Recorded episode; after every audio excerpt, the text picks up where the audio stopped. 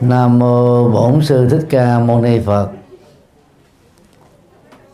Tất cả các Phật tử trẻ thân mến. Năm ngoái, vào à, tháng 6 2015 thầy à, đến đây thăm viếng à, chùa Đức Lâm và chia sẻ Phật pháp. Hôm nay là lần thứ hai đúng vào mùa hoa anh đào nở. Cộng đồng Phật giáo Nhật Bản và Việt Nam đang sống tại Nhật Bản. Long trọng tổ chức đại lễ Phật đản. Nhân dịp này thì đây, thân gửi đến tất cả các bạn trẻ đề tài cách thức vượt qua khổ đau trải nghiệm hạnh phúc trong đời. Phần lớn uh, các bạn phật tử trẻ tại đây đó là sinh viên và thực tập sinh. Rời xa nơi chung nhau cắt rốn quê hương mà mình đã từng gắn bó hai thập niên đầu đời. Với một kỳ vọng là học và làm việc tại đây để có một tương lai tươi sáng tối thiểu là về phương diện à, lập nghiệp. Dĩ nhiên à, khi à, đến đất nước Nhật Bản quốc gia đứng thứ ba về nền kinh tế của thế giới và có nhiều à, phát minh ứng dụng vào các hoạt động dân sự và xã hội con người đó thì Nhật Bản cũng thuộc hàng top 5 của toàn cầu. Tất cả chúng ta người đang thoát khỏi cái nghèo, cái khó khăn, cái trở ngại ở Việt Nam. Bây giờ à, các bạn trẻ hãy cho thầy biết là kể từ lúc mà mình có mặt tại Nhật Bản cho bây giờ đó, mình đã thật sự hết khổ chưa? Sao nghe lớn dữ vậy? Rồi hỏi lại thêm lần nữa để à, nhận thấy à, sự xác quyết. Các bạn trẻ đã hết khổ chưa? Thất vọng quá. Và cũng từ cái thất vọng này đó chúng ta thử à, uh, lật lại những cái trang kinh Phật dạy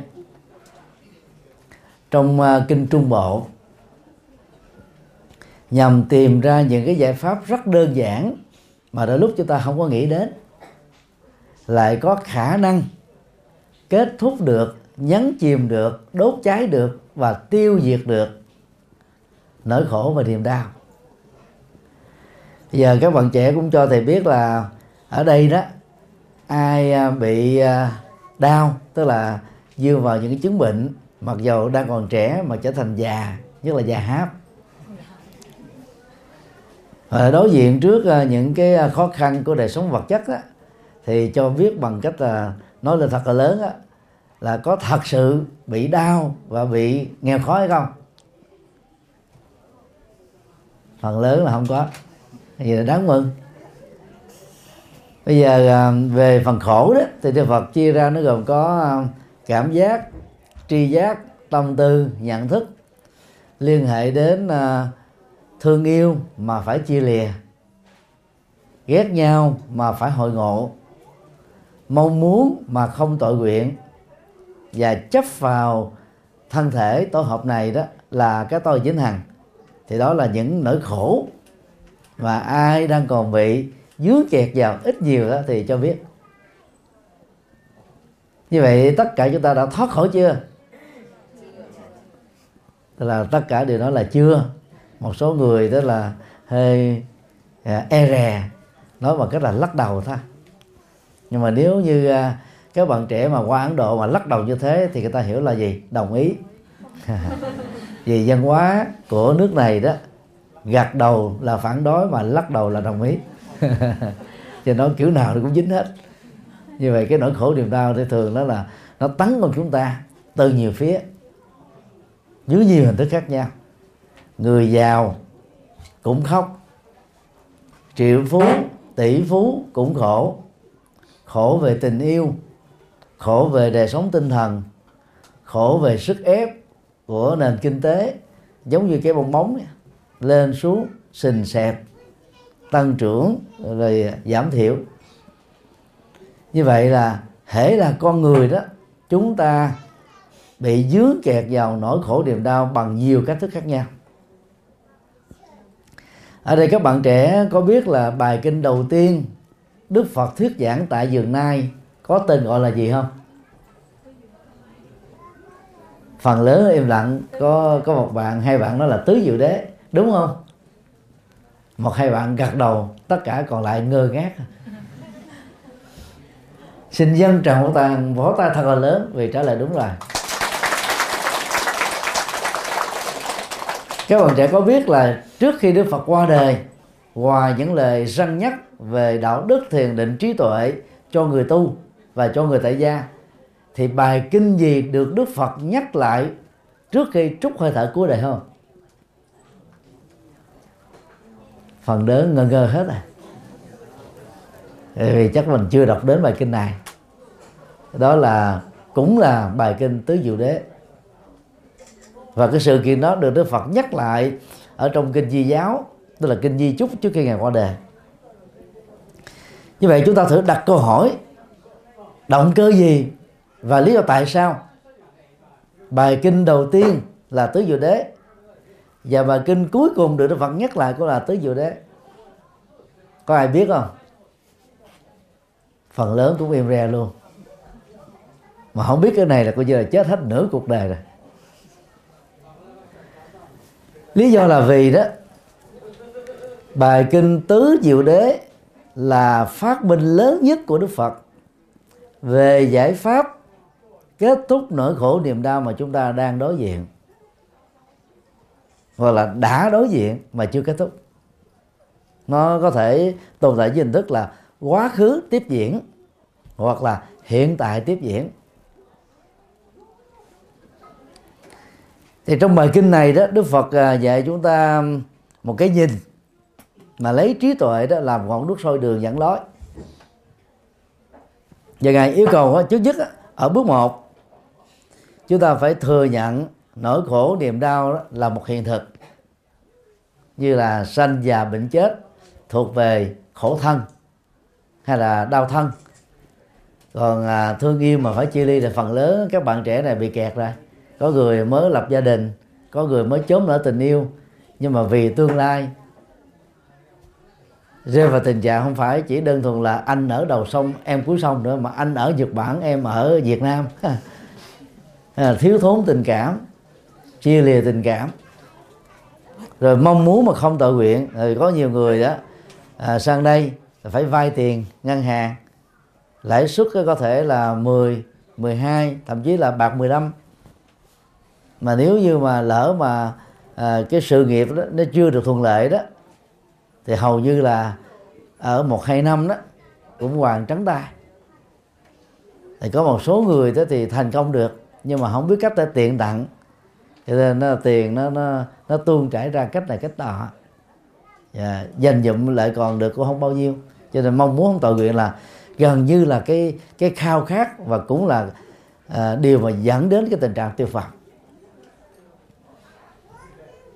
còn ghét nhau mà phải ở chung thấy mặt nhau rồi nghe lời nói của nhau rồi à, phải làm việc chung với nhau cái đó nó khó chịu lắm. Đây là những cái à, nỗi khổ về tâm lý thì ngoài ra nó còn có những chướng duyên thử thách trở ngại gian truân mà ai đang là thực tập sinh hoặc là sinh viên đó đều phải trải qua hết. Thầy đã từng là, là sinh viên ở Ấn Độ năm 1994 nay đã 22 năm mà. Thì suốt 7 năm mà thầy học ở bên Ấn Độ khổ của ông thua gì thậm chí là khổ hơn ở ở tại Nhật Bản nó nhiều. Vì đó là cái nước thuộc về hàng lạc hậu nhất nhì của thế giới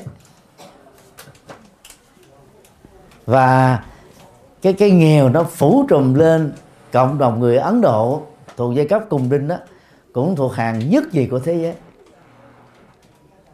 Và giai đoạn đó thì chỉ mới có 20 tăng ni Việt Nam du học tại Ấn Độ thôi.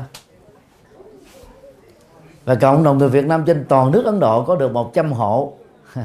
Phần lớn là sống ở miền Nam. Một năm chỉ gặp nhau một lần là khi sinh hoạt tết truyền thống của việt nam thôi à, thời thời gian để gặp gỡ nhau chỉ có được hai tiếng rưỡi, hết. Thì khi đối diện trước được con niềm đau, Đức Phật dạy chúng ta tránh ba thái độ. Thứ nhất là cường điệu quá khổ đau, vì như thế là mình tự hành hạ cảm xúc của mình. Thứ hai đó, phớt lờ khổ đau, vì như thế là liều mạng. Khổ đau vẫn tiếp tục tồn tại, thậm chí là khống chế chi phối chúng ta thứ ba đó là đào tẩu khỏi khổ đau, vì như thế là thiếu trách nhiệm. Đức Phật khuyên chúng ta là hãy sử dụng bản lĩnh của trí tuệ, nhìn nhận các nỗi khổ niềm đau đang chi phối mình một cách rất là điềm tĩnh nha, chứ không có nhốn nháo, sợ hãi, căng thẳng, lo âu, sầu, muộn, căng, bế tắc. Bước hai là truy tìm nguyên nhân của khổ đau theo đức phật đó, có những nỗi khổ niềm đau đó bắt nguồn từ lòng tham. Ờ, khổ đau dạng này đó, phần phần lớn là phát xuất ở các quốc gia thuộc thế giới thứ ba. Khi mà nền kinh tế quá kém, đời sống quá khó khăn, cơ hội nghề nghiệp đó là quá rủi ro. Cho nên rất nhiều người đó đã không giữ được lương tâm, không tôn trọng luật pháp, rơi vào tình trạng đó bằng cùng sanh đạo tặc cũng có những nỗi khổ niềm đau nó phát xuất từ à, sự nóng giận. Mà nặng nhất của đó đó là các hình thức chiến tranh. Giết người tàn phá tan tóc hủy diệt khủng bố. Rồi à, la hét quát tháo à, đánh lộn à, cãi vã thị phi à, bất hợp tác à, bất cộng tác bất liên minh. Nói xấu xuyên tạc vu khống vân vân nó, nó đều liên hệ đến cái nỗi khổ niềm đau thuộc dạng thứ hai này. Cũng có những nỗi khổ niềm đau đó nó phát xuất từ sự uh, si mê tức là ngu dốt của chúng ta về quy luật nhân quả của vũ trụ về quy luật kinh tế về quy luật xã hội về à, à, kỹ năng sống vân vân. Cũng có những nỗi khổ niềm lao do chúng ta bảo thủ tức là không chịu thay đổi, không cập nhật, không làm mới, không có tiến bộ. Chúng ta cứ thủ cụ về những cái lạc hậu yếu kém của bản thân mình. Và theo đức phật đó, truy tìm được nguyên nhân của nỗi niềm đau thì chúng ta giải quyết được khổ đau hết là mấy chục phần trăm rồi. Bước ba, thừa nhận hạnh phúc là có thật. Để chúng ta không cường điệu quá khổ đau, không bôi đen cuộc sống, không đấu tố khổ đau, không bi văn hóa cuộc đời. Đỉnh cao nhất của hạnh phúc đó là niết bàn. Mà theo đức phật đó, có mặt bây giờ và tại đây. Nó là trạng thái tâm khi mà toàn bộ khổ đau đã kết thúc và các nguyên nhân hình thành nên khổ đau không còn nữa. Và khi mà mình tin được cái phương diện thứ ba này đó, thì tự động đó, ở trong nỗi khổ niềm đau của cuộc sống nhân sinh, chúng ta cảm thấy vẫn tiếp tục hân hoan, lạc quan yêu đề, năng động, tích cực. Để làm những việc đáng làm, để vượt qua những việc khó vượt qua, để thành tựu những điều xứng đáng. Và bước thứ tư đó là thực tập con đường để giải quyết khổ đau bằng bát chánh đạo còn được gọi là con đường trung đạo. Xa lánh hai cái thái cực, hưởng thụ khoái lạc giác quan, cực đoan và khổ ép sát đi đọt cơ thể này vì ngộ nhận rằng thân thể này là nguồn gốc sinh ra khổ đau thì bác chánh đạo phần lớn đã biết rồi thầy không có giải thích ở đây chỉ là nhắc một khái niệm thôi. Đó là về trí tuệ đó, thì gồm có tránh kiến tránh tư duy. Về đạo đức đó, thì gồm có lời nói đạo đức hành động đạo đức nghề nghiệp đạo đức nỗ lực đạo đức. Và về thiền định thì gồm có à, chánh niệm và chánh định. Như vậy khi áp dụng bát chánh đạo chúng ta có đủ khả năng và thừa sức để đặt dấu chấm cuối cùng cho toàn bộ các nỗi khổ niềm đau, bao gồm mà cá nhân, gia đình, xã hội, quốc gia và thế giới.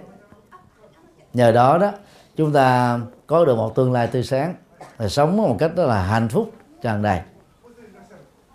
Thì đó là cái phương pháp luận tâm linh quan trọng nhất của Đức Phật. Chính vì thế mà Đức Phật đã nói bài kinh này cho năm người bạn đồng tu đó là bài kinh đầu tiên và nhắc lại trước khi qua đề. À, bây giờ thầy xin à, hỏi lại đó. Các bạn trẻ đã nhớ được nội dung của bài kinh à, tứ diệu đế chưa? Thầy mới vừa lập qua. Thứ nhất á, là thừa nhận khổ đau là một hiện thực. Thứ hai là truy tìm nguyên nhân của khổ đau. Thứ ba đó là thừa nhận và trải nghiệm hạnh phúc có mặt ở trong kiếp sống hiện tại này không chờ sau khi chết. Và thứ tư đó, đạt được hạnh phúc đó bằng con đường bát chánh đạo. Như vậy à, ai không nhớ được bốn à, bước à, của bài kinh tứ diệu đế vừa nêu đó thì giơ tay lên? Chỉ có một người rất là thật tình giơ tay lên. Còn còn lại là nhớ nhớ được hết, phải không? Nếu nhớ được thì phải vỗ tay tự khen mình nhé.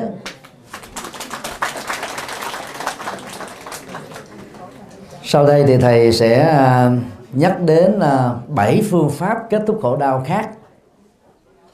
Bổ túc cho bài kinh tứ thánh đế được đức phật giảng ở trong à, trong kinh trung bộ. Và bảy giải pháp này nó rất là gần gũi và thiết thực. Thì đối chiếu với cuộc sống hiện tại dầu ở Nhật Bản, ở Hoa Kỳ, ở Đức, ở Pháp, ở Thụy Sĩ ở Đan Mạch vân vân. Những nước được xem là có nền kinh tế cao thế giới có đời sống uh, an bình hạnh phúc đầy đủ đó. Cũng dương phải những nỗi khổ niềm đau giống như là những người nghèo ở các nước thuộc thế giới thứ ba. Không kém gì hết á. Và giải pháp cũng có chừng đó thôi. Cho nên ai muốn kết thúc vẫy tay chào với nỗi khổ niềm đau thì phải chịu khó nhớ bảy cái phương pháp này bài kinh này à, đức phật giảng ra tại chùa kỳ viên thuộc thành xá vệ. Bắt đầu vào bài kinh đó, thì đức phật yêu cầu tất cả các đệ tử của ngài hãy thấy rất rõ đạo phật là đạo của trí tuệ khác hoàn toàn với đạo tín ngưỡng thuộc tôn giáo nhất thần và đa thần mà các tôn giáo khác xưa cũng như nay cổ như kim thường à, hướng về vì là đạo trí tuệ cho nên đức phật chủ trương làm thế nào để chúng ta có được cái nhìn như thật để trở thành bậc chân nhân. Sau đó bằng cái nhìn như thật này đó tu tập thời gian đó, chúng ta trở thành là những bậc hướng đến thánh nhân để có được trí tuệ dẫn đường soi lối và đạo diễn cho toàn bộ cuộc sống của chúng ta.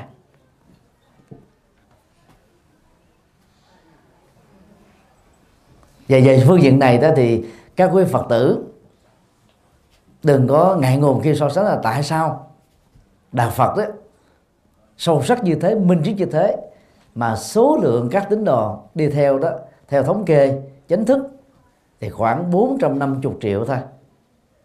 Còn cộng với những cái thống kê không có chính thức, như là tại Trung Quốc,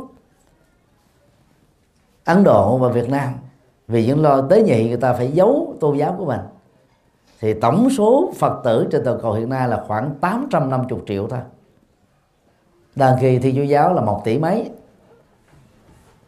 Hồi giáo gần được một tỷ. Tinh lành giáo thì cũng có số lượng tương tự. Và Phật giáo chúng ta đứng vào hàng thứ tư trên toàn cầu thôi. Tại sao? Về minh triết thì đạo Phật là số 1 nhưng mà về dân số đó thì chúng ta đứng thứ tư thôi.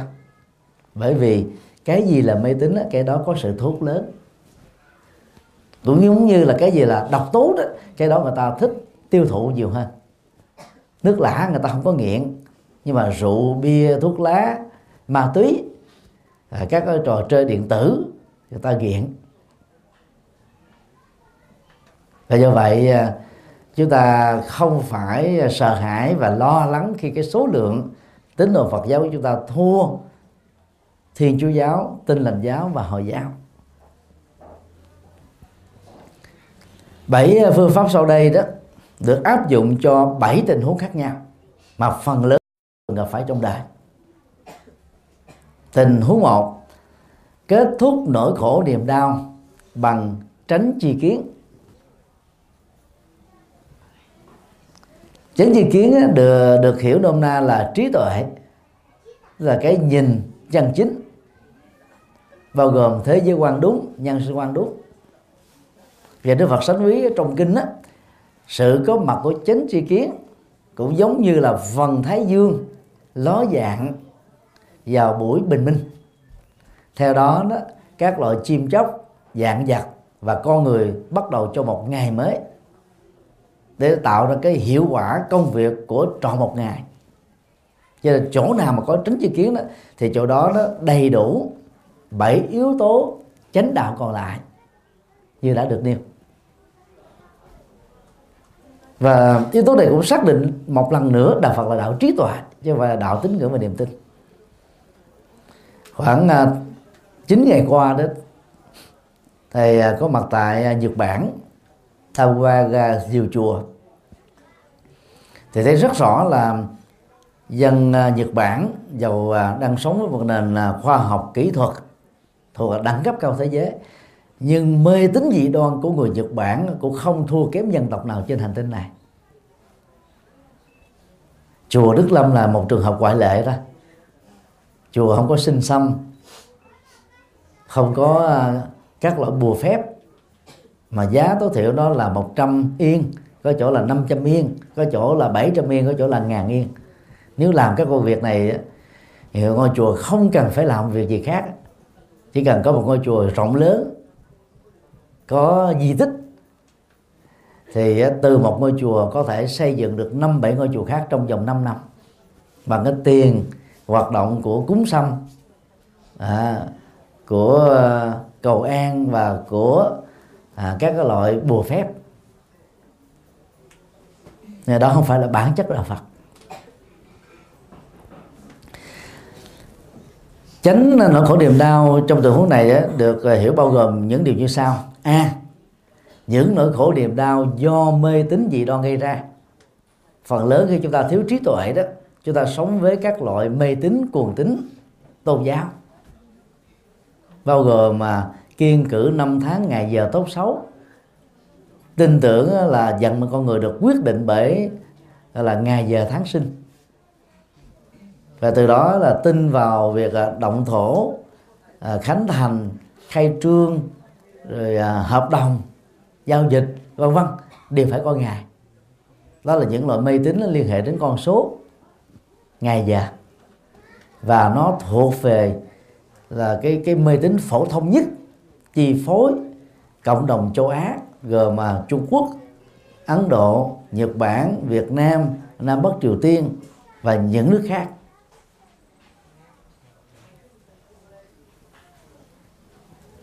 Cũng có những người cho rằng à, cái vận mệnh của mình đó là do thượng đế tạo ra. Thì đó là những loại mê tín à, rất nguy hại. Cho nên họ phải à, à, tuân phục thượng đế và các thần linh để mong ban phước và ngăn họa. Trên thực tế thì gọi về phước là do chúng ta tạo ra thôi. Chẳng có ông thượng đế nào có mặt thật. Và khi họa đến bao gồm động đất sóng thần thiên tai nói chung chỉ có con người cứu giúp con người thôi chẳng có ông thượng đế nào hết. Ở trong tiếng nhật á, thành phố kobe được viết là thần hộ. Và nghĩa đen của nó đó trong tiếng việt là gì? Sự bảo hộ của thần linh. Và đất nước nhật bản là có có có đà, thần đạo tồn tại trước khi đạo phật du nhập vào đây. Nhưng mà kobe đó là bị uh, sống thần chết là mấy ngàn người. Thành phố bị tàn phá. Chứ nếu mà thằng hộ là có thật đó, thì cô B đâu bị như thế. Rồi à, 11 tháng 3 2011 thì Nhật Bản lại tiếp tục bị động đất sóng thần kép cho nên là người ta gắn vào thượng đế ba cái chức năng toàn năng toàn bi toàn trí vốn có thật. Nhưng mà ai tin vào những thứ đó đó rồi như là sợ hãi căng thẳng lo âu sầu muộn cho nên chúng ta không tin đó. và muốn như thế đó thì phải tránh khỏi thầy bùa, thầy pháp, thầy ờ, bất ma, thầy phong thủy, thầy địa lý, thầy nhân điện, thầy đồng bóng, thầy ngoại cảm vì đến những loại thầy này đó, phần lớn chúng ta tiếp nhận những thông tin hù dọa để chúng ta lệ thuộc tâm lý và từ đó chúng ta rước nỗi sợ hãi, lo lắng, căng thẳng, phiền muộn để sống chìm ở trong sầu bi khổ u não. Cho nên à, xa lánh những loại này phát triển trí tuệ bằng cách là đọc kinh Phật thì chúng ta tự động hết nỗi sợ hãi đó hết cái khổ đau đó hết tốn tiền về những cái chuyện mà nó không đáng đó. B. Có những nỗi khổ niềm đau đó, nó liên hệ đến à, cái nhận thức sai lầm chúng ta về à, về bản chất hình thành thế giới và con người. Ở đây có ba trường phái chính. Thần ý luận đó là trừ phái các tôn giáo nhất thần và đã thần đều cho rằng đó, thượng đế sinh ra con người duy trì con người và quỷ diệt con người. Đối lập lại với học thuyết này đó là học thuyết uh, duy vật ta cho rằng đó là toàn bộ sự sống bắt đầu từ vật chất đất nước lửa gió sau khi chết là dấu chấm cuối cùng của cuộc đời.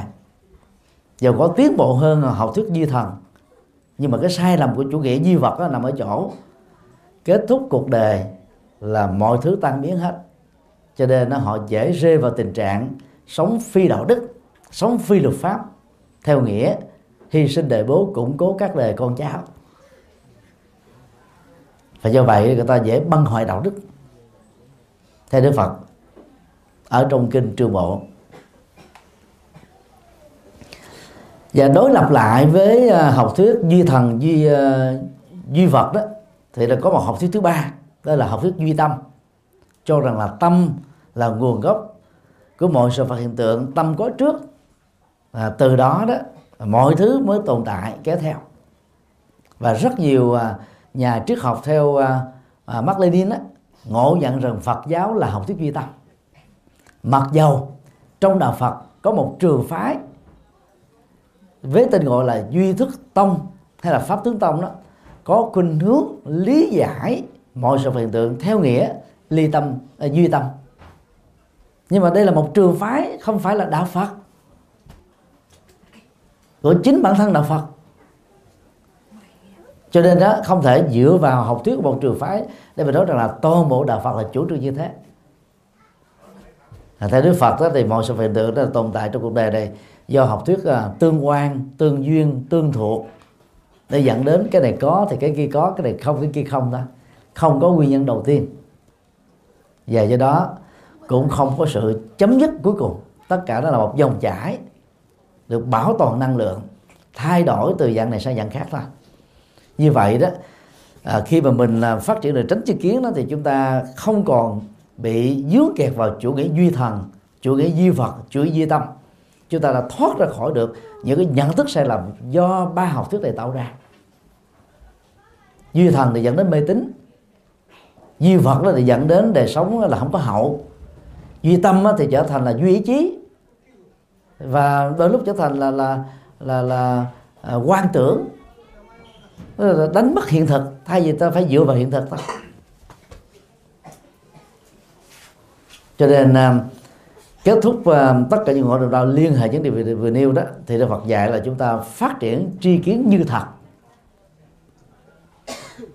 cái nào đúng thường nhận là đúng cái sai thường nhận là sai. À, lấy luật pháp làm hệ quy chiếu lấy mọi sự việc tự làm thước đo lấy hiện thực á, làm cái điểm để chúng ta đánh giá.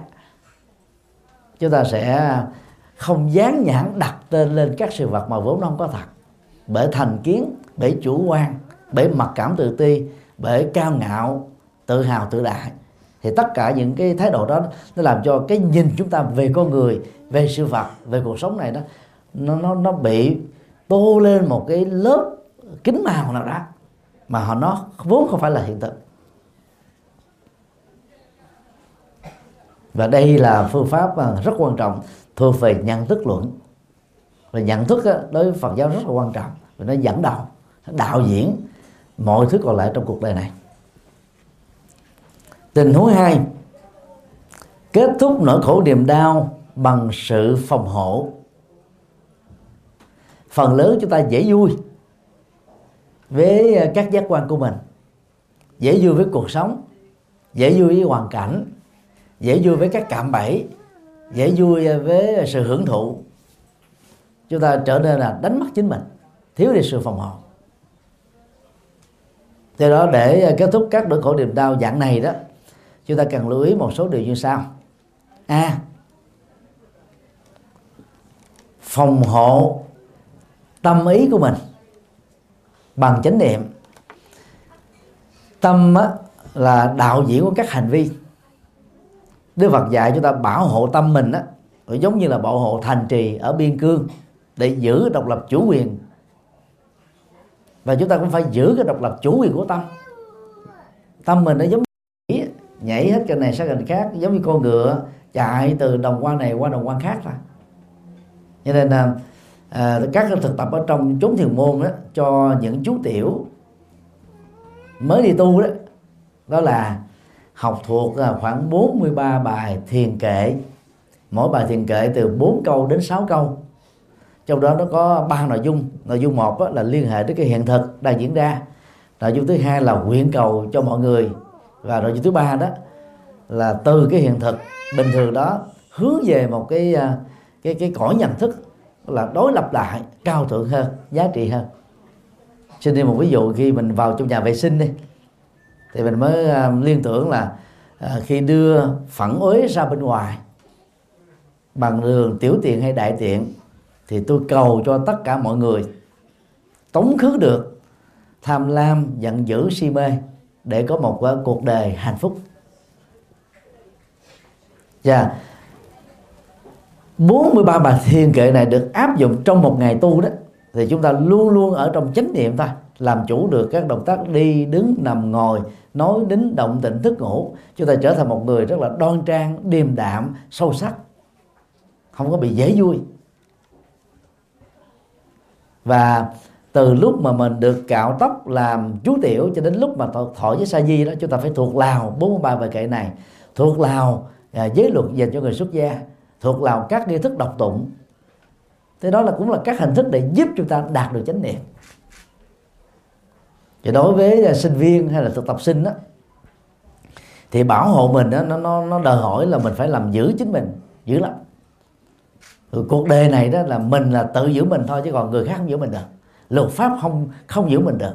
Luật pháp cũng không thể quản lý mình được. Ngoại trừ là mình phải tự giữ chính mình thôi.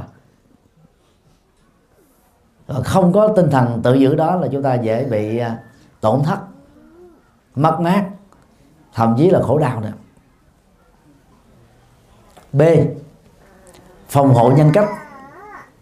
Nhật bản là một trong những quốc gia nổi tiếng là tuân thủ kỷ luật, tuân thủ luật lệ, theo kiểu là ngang ngay sổ thẳng.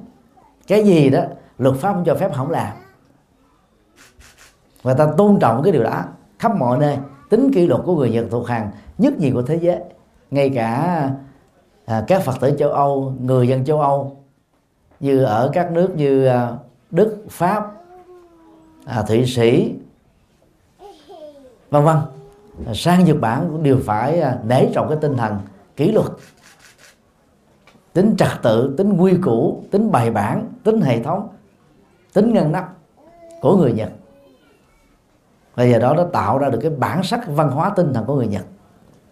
Thì các bạn trẻ à, à, làm việc và du học tại đây đó ít nhiều gì cũng ảnh hưởng được cái tinh thần này. Nhưng mà nếu như mà mình không tự giữ mình đó nha rồi cái nghiệp Việt Nam nó vẫn còn à.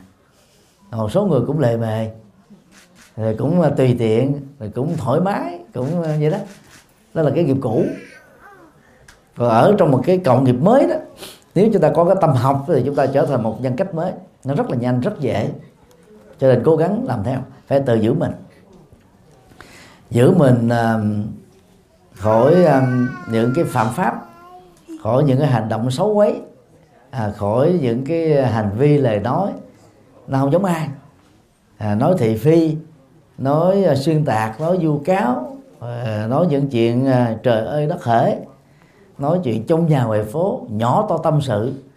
Thì cái này hầu như là người nhật ta ít lắm người nhật người ta rất là lặng lẽ trầm mặc.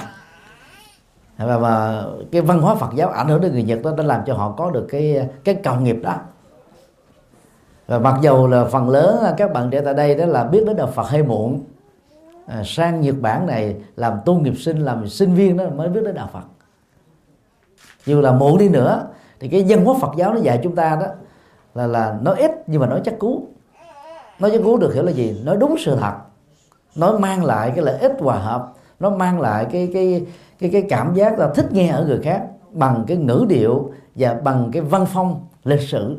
Về phương diện này thì khó có thể tìm thấy một cộng đồng nào hơn Nhật Bản mình ta gọi là là lịch sử có thừa. Mình hỏi đường họ, họ nhiệt tình lắm. Họ chỉ tận tận tình tới đây tính chốt rồi đến với cái chỗ mà, mà uh, mấy cái cổng uh, uh, bán vé uh, cho xe đó. Thì uh, người phụ trách họ nói chuyện tận tình vui vẻ rồi cảm ơn. Nói xí xôi xí xào gì rồi à, mình nghe không hiểu hết nhưng mà mình có cảm giác là họ rất là là tận tình kỹ lưỡng chu đáo vui vẻ niềm nở. Chứ không phải giống như mấy cái ông hải quan ở các cái sân bay Việt Nam đâu. Do đó giữ chính mình là tự phòng hộ con cái nào biết tự giữ mình thì cha mẹ khỏe re. Còn bằng không là cha mẹ sầu bi, khổ, u, não, lo lắng, căng thẳng, mệt mỏi lắm. Có một đứa con hư nha. Dầu là triệu phú, tỷ phú đi nữa cũng không hạnh phúc được. Có một đứa con phạm pháp rồi đó là cả gia đình bị tai tiếng. Mặc dầu theo luật pháp là ai làm lấy chịu. Nhưng mà cái ảnh hưởng về tên tuổi à, về về về về cái cái quan hệ xã hội đó rất là lớn cho nên à, chúng ta phải hiểu và thấy rất rõ rằng là à, tôi chịu trách nhiệm cho riêng tôi nhưng mà tôi cũng phải tự làm tốt tôi để để chịu trách nhiệm cho những người thân tôi cho những người tin tưởng tôi trong cái cộng đồng quan hệ của tôi. Và rộng hơn nữa là đất nước của chúng ta. Mình phải ứng xử làm sao mà khi đi đâu khắp thế giới nghe đến Việt Nam ta phải mở nón ra cúi đầu chào lịch sự nể phục. Chứ bây giờ một số nước phương Tây bắt đầu nghe đến Việt Nam người ta hay dội ngược rồi về chỗ nào là cũng đi à, trồng à, cần sa, rồi ăn cắp ăn trộm tại các siêu thị, lừa dối cái chương trình à, an sinh xã hội. Đang có việc làm mà khai thác nghiệp, vân vân. Thì mình làm riết rồi kìa. Những quốc gia mà ta ủng hộ Việt Nam ở ở hải ngoại đó, ta mất niềm tin. Là bởi vì chúng ta đánh mất cái sự tự phòng hộ mình và chúng ta đang vô tình làm ảnh hưởng đến cái cái hình ảnh của con người và đất nước Việt Nam khắp nơi. Giống như uh, Trung Quốc hiện nay đi đâu ta vẫn tiếp tục xả rác khắp thế giới đi đâu tiếp tục ồn ào đi đâu tiếp tục mất lịch sự không có sắp hàng thẳng lối trước sau vân vân. Và những điều đó nó làm cho hình ảnh đất nước Trung Quốc đó bị nhìn thấp. Đó là thiếu sự tự phòng hộ thôi. Như vậy để có được cái khanh từ vòng một tốt thì chúng ta phải biết là tôi sống ở trong một cộng đồng. Tôi không biệt lập một mình. Hành động đơn lẻ của tôi có cái ảnh hưởng hoặc tích cực hoặc tiêu cực đến một cái tổng thể còn lại. Về với cái nhìn như thế đó, thì chúng ta mới giữ chính mình được tốt hơn.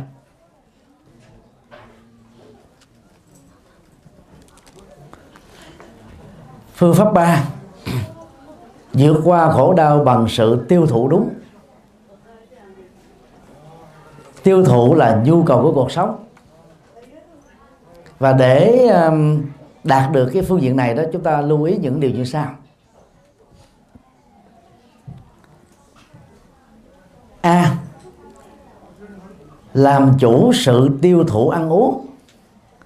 Nhật Bản có lẽ là nước duy nhất trên à, địa cầu này. Có cái nền văn hóa ẩm thực dựa vào tổng số năng lượng calorie cho từng buổi ăn. Năm 2008 khi à, tham dự à, hội nghị thượng đỉnh Phật giáo thế giới lần thứ năm tại dương đường Phật giáo Nhật Bản đó, thì chúng tôi rất là ngạc nhiên. Bởi vì những cái món ăn được dọn ra đó, nó nhỏ nhỏ, chén bé bé, giống giống giống như là cái văn hóa ẩm thực ở Huế. Màu sắc là rất là đẹp, trình bày rất ấn tượng. Nhưng mà gấp một gấp hết trơn rồi và hầu như là các khách quốc tế, bao gồm các nguyên thủ quốc gia và tăng thống của các giáo hội, phần cơm nó cũng chưa được ờ, một chén nhỏ. Thì sau đó ờ, hỏi thăm ờ, các nhà sư Nhật Bản tại ngôi chùa này đó, thì người ta mới giải thích cặn kẽ. Mặc dù mình đã biết qua sách vở rồi, nhưng mà chứng kiến tận mắt đó thì nó vẫn có cái cái cái cái ấn tượng về trực quan hơn là vì ta ăn dựa theo năng lượng calorie. Cho nên làm chủ việc ăn uống đó là gần như chúng ta làm chủ được bệnh tật à. Những nỗi khổ niềm đau do bệnh gây ra, bao gồm bị béo phì giờ phương tây, hiện nay là là là một cái cảnh báo thuộc về đó là báo động đỏ. Béo phì quá nhiều vì ăn bơ, sữa, phó mát, rồi à, burger, hamburger. Những thứ mà là cái chất bộ nó không nhiều, mà nó dẫn đến béo phì à, người Nhật Bản mà, mà đi tìm một người béo phì là rất khó ngoài trừ mấy ông sumo. Mà ông được huấn luyện như thế đào luyện như thế ăn uống như thế tập luyện như thế để trở thành các võ sĩ đô vật còn bình thường thì người Nhật mà đi tìm một người bị bị mập á, béo phì là hiếm lắm. Là do vì họ làm chủ được sự ăn uống cho nên họ đỡ tốn tiền về các dịch vụ y khoa này. Và có lẽ về cái chế độ dinh dưỡng đó, đó Nhật Bản đã phá kỷ lục về số lượng người già là sống thọ nhất thế giới. Như vậy làm chỗ ăn uống là đỡ tốn tiền. Cho nên ở Nhật Bản chúng tôi thường nói đùa không phải là à, nữ thực à, như miêu nam thực như hổ nữa mà nam nữ bd omo gì cũng thực như miêu hết á. Không có sự lựa chọn khác ngoại trừ là mình tiếp tục ăn uống theo kiểu Việt Nam mà tự nấu thực phẩm Việt Nam tự ăn theo phong cách Việt Nam vân vân ta. Hay là chúng ta không hòa nhập được cái nền văn hóa còn có như bạn bây giờ mình hòa nhập đi. À, cũng là thực phẩm Việt Nam mình ăn nhưng mà ăn liều lượng calorie giống như Nhật Bản để đảm bảo là sống thọ lắm. Người nào ăn nhiều ngủ nhiều chết sớm. Đó là sự thật đấy. Cho nên Đức Phật mới dạy các tu sĩ là tam thường bắt túc. Có ba nhu cầu mà không nên được đầy đủ. Đó là thứ nhất là nhu cầu ăn. Thứ hai là nhu cầu ngủ. Thứ ba là nhu cầu mặc. Người tại gia ít khi để cái này, cho nên cứ nghĩ rằng là người giàu là phải đầy đủ những thứ này. Nhưng mà trên thực tế, người giàu ăn ít ấy. có nhiều người giàu ăn một ngày có ăn cử thôi, để giữ dáng. Sau cái no rồi còn đẹp? Sau cái đẹp rồi còn hãnh diện tự hào? Đó là văn hóa con người thôi và các tù nhân chính trị thường sống thọ hơn những người ở ngoài nhà tù trung bình 10 năm. Các bạn trẻ đây có biết uh, uh, Nelson Mandela không? Tổng thống uh, của Nam Phi sau thời kỳ phân biệt uh, uh, màu da của Anh đối với người da đen. Ông ở tù là 27 năm. Tức là đó là uh, người ở tù một phần tư thế kỷ.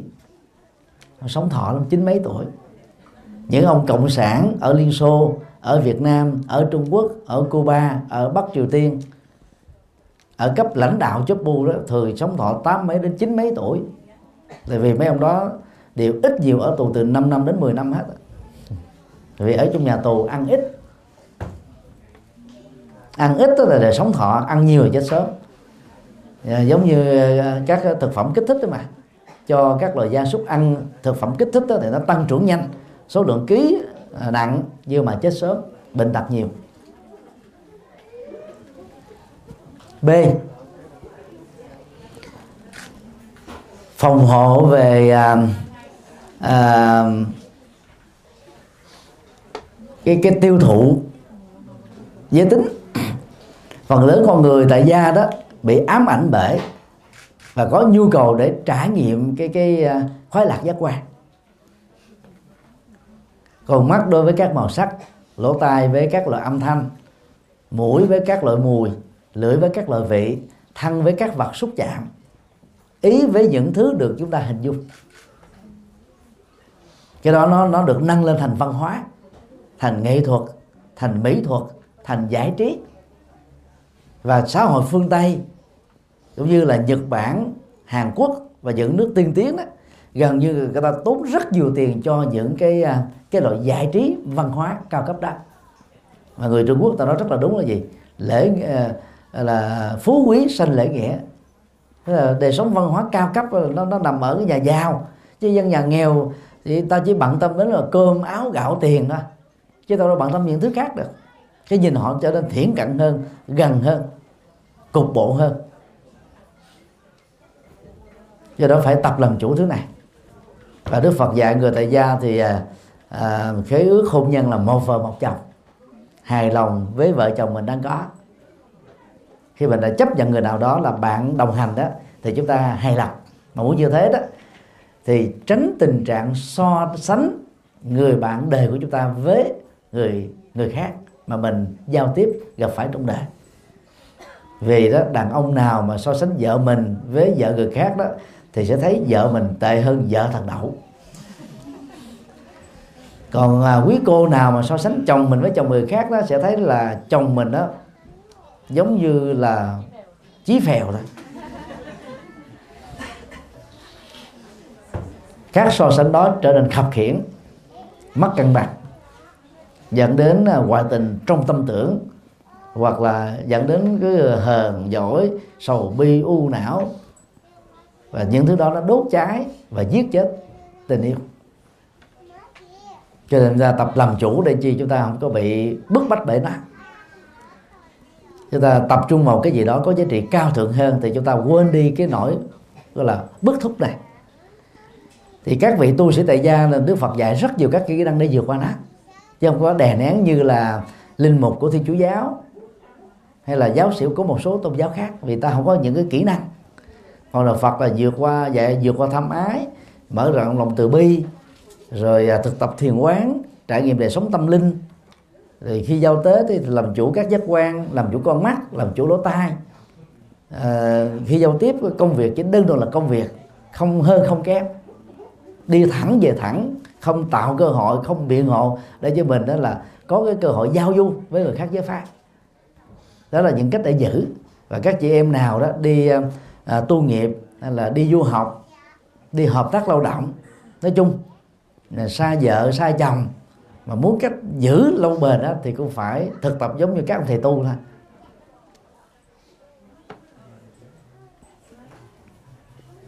Ở thường chiếu thuộc uh, tỉnh đồng nai.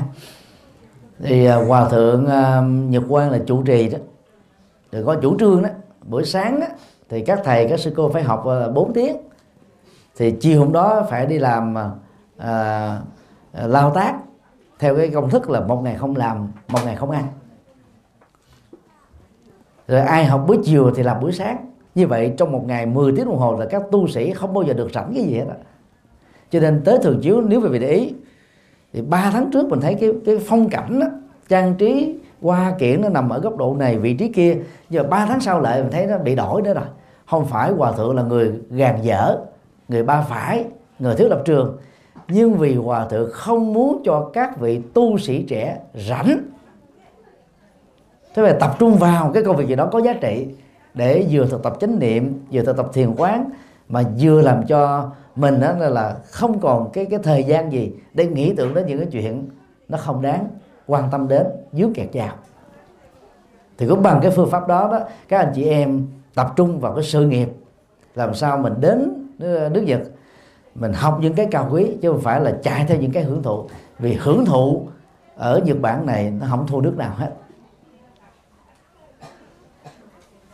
Và đó cũng là mặt trái của sự phát triển mặt trái của hậu hiện đại. Hiện đại là chuyện dễ ra nước Nhật Bản là thuộc về hậu hiện đại. Vì cái hiện đại nó đã đi trước thế giới này đó. À, từ năm 1950 rồi sau thế chiến thứ hai Nhật tàn phá bị tàn phá. Như là một cái hậu quả mà Nhật đã đi tàn phá các quốc gia khác bằng chủ nghĩa phát xít nhưng mà họ gây dựng đất nước lại chỉ trong vòng 10 năm thôi. Có lẽ về phương diện này thì cũng khó khó nước nào hơn được nước Nhật. Do đó phải tự phòng hộ mình về phương diện đó. Thì chúng ta sẽ giữ được mình. Không bị dướng vào ma túy rượu bia à, thuốc lá và những cái loại tiêu thụ đó mà nó làm cho mình là tốn hao tiền bạc tốn hao sức khỏe tốn hao tương lai tốn hao là tuổi trẻ. Và sau này khi mà quẩy mặt nhìn lại mình đó mình cảm thấy mình là thiếu xứng đáng mất cái gì đã. Cho nên cố gắng là là nói không với nó như vậy à, ba điều à, vượt qua khổ đau bằng chánh kiến, bằng à, tiêu thụ đúng, bằng phòng hộ nếu các bạn thấy rằng là việc đó là mình có thể làm được trong tầm tay thì hãy dâng cao tràng pháo tay thật lớn.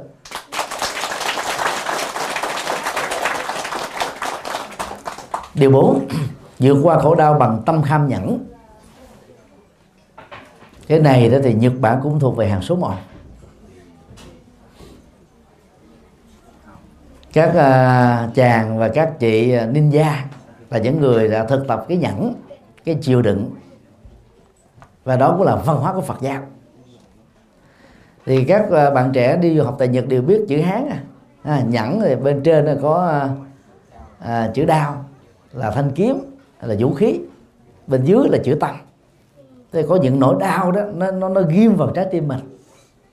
Nó ghim vào trong cuộc sống của mình vào cảm xúc của mình mình vẫn chịu đựng được với một thái độ điềm tĩnh thì nó được gọi là nhẫn thì trong kinh Đức Phật dạy chúng ta là cần phải tập thói quen chịu đựng tích cực nó khác với đè nén nha. Thì chúng ta mới có thể có được tương lai trong tầm tay của mình. Những điều sau đây cần phải lưu tâm. A. À, chịu đựng thời tiết khí hậu không như ý ai ở ờ, bắc trung bộ và bắc bộ đó, thì sang nhật bản này đỡ, bởi vì cái lạnh, cái nóng ở đây nó quá khắc nghiệt. Ở Việt Nam mình nó đến ờ, độ ẩm là 95 98 phần trăm, cho nên lạnh nó khó chịu hơn ở Nhật. Nóng thì nó cũng khó chịu hơn ở Nhật. Thì qua cái nóng, cái lạnh của Nhật là mình không có lo. Và ngày nay thì ờ, Nhật sản xuất ra hệ thống máy sưởi, máy lạnh. Về đi ngoài trời thì nó khó chịu, chứ còn vào nhà vào xe hơi vào văn phòng làm việc là chúng ta khỏe re rồi tức là cái cái cái, cái công nghiệp hiện đại nó làm cho chúng ta bớt đi sự chịu đựng. Còn ở Ấn Độ đó thì cái nghèo nó phủ trùm khoa học nó lạc hậu. Cho nên nó là các à, đạo sĩ bà la môn đó họ chịu được cái lạnh bằng cách gì? Họ dùng à, nước tro đó mà chét lên trên cơ thể. Và chất chức năng của nước tro là làm cho các lỗ chân lông khép lại hết gió và lạnh nó nhập vào các lỗ chân lông nó nhập vào vùng cổ bả vai cổ tay cồn tay rồi eo lưng đầu gối mắt cá và các ngón tay ngón chân. Cho nên giữ ấm được những chỗ này đó thì tự động đó, lạnh nó không nhập mình được. Thế đó là cái cách mà ta tự chịu đựng cái khí hậu khắc nghiệt ở ờ, vùng tuyết sơn từ lúc là âm 20 độ C. Có nhiều đạo sĩ ờ, theo đạo kỳ na lõ thể ta không mặc áo quần á. Ờ, bằng cái cái thực tập thiền định và hơi thở làm chủ hơi thở ra vào, cộng với việc trét nước trọ đầy trên cơ thể, họ vẫn có thể tồn tại suốt cả mùa đông. Đó là sức chịu đựng thôi. Cái năng lực con người nó nó có một mức độ giới hạn, nhưng mà cái thái độ và cái ý chí của con người nó làm cho cái sức chịu đựng nó tăng hơn. Ở đây ờ, có bạn nào đã đi núi yên tử lần nào chưa? À, có mười mấy người gật đầu có ba người giơ tay số còn lại là chưa? À. Nếu đi yên tử rồi đó thì các bạn sẽ đã từng có cơ hội là đối chiếu mình với các cụ già U70, U80 các cụ U70, 80 chỉ lên đến đỉnh khỏe re còn thanh niên đi thở hổn hển. Tại vì thanh niên ít niềm tin. Còn các cụ già nó có niềm tin và niềm tin nó tạo ra ý chí họ nghĩ rằng là lên được như thế là có phúc. Cho nên lúc đi đó họ lo niệm phật ta. Ai hỏi à, à cụ à, có khỏe không? Cụ có mệt không? Không mệt tôi khỏe lắm. Mình đang thở hổn hển vậy nhưng mà khỏe lắm. Nhờ nói cái khỏe lắm đó là được đến đỉnh. Còn ai mà than ngắn thở dài trời ơi mệt quá đi hành hương gì mà giống đi hành xác quá. Thì cái người đó thì cái, cái sức chịu đựng đó nó kém đi nó giảm thiểu xuống bế tắc liền. Cho nên à, Ờ, cái nhận thức và thái độ đó nó, nó tạo ra à, lệnh điều khiển tự động. Ai bạc nhược yếu đuối sợ hãi thiếu tự tin mặc cảm tự ti. Thì cứ nhẩm cái danh hiệu Phật này phần lớn đã thuộc lào rồi. Nam mô đấu chiến thắng Phật. Đây là Đức Phật này là Phật bách chiến bách thắng cứ nói đơn giản vậy đi. Nam mô bách chiến bách thắng Phật không được. thì tự động chúng ta được lên với có tinh thần. Đức Phật là chiến thắng được phiền não, chiến thắng được nghịch cảnh, chiến thắng được khổ đau, chúng ta cũng phải được như thế. Vì con Phật thì không giống lông, phải giống cánh thôi. Thì bằng cách đó thì tự động mà chúng ta có một cái à, cái thôi thúc để mà vươn lên. B. Nhẫn chịu các nghịch cảnh bao gồm những giai đoạn lịch sử chướng ngang quan trái chiến tranh hận thù phân hóa dân tộc. Và dân tộc Việt Nam mà bị rơi vào ờ, cuộc chiến ngoại xâm ờ, cuộc chiến ờ, nội địa à, anh em không đợi trò chung gần như là suốt cả 3.000 năm qua. Và chúng ta phải có một sức chịu đựng tích cực để không đánh mất chính mình. Thì những người à, à, có vàng khoảng 3 cây vàng trở lên đó rồi sau năm 75 á đều đi vượt biên. Họ chấp nhận cái chết ờ, dưới biển là mồi cho cá để có được một cái tương lai sống ở một trong một thế giới tự do. Số lượng đó hiện nay là khoảng à, vài triệu người trên toàn cầu. Số còn lại là vì không có điều kiện kinh tế hoặc đi vượt biên không thành công hoặc bị lừa đảo. Cho nên cuối cùng lại tiếp tục ở Việt Nam.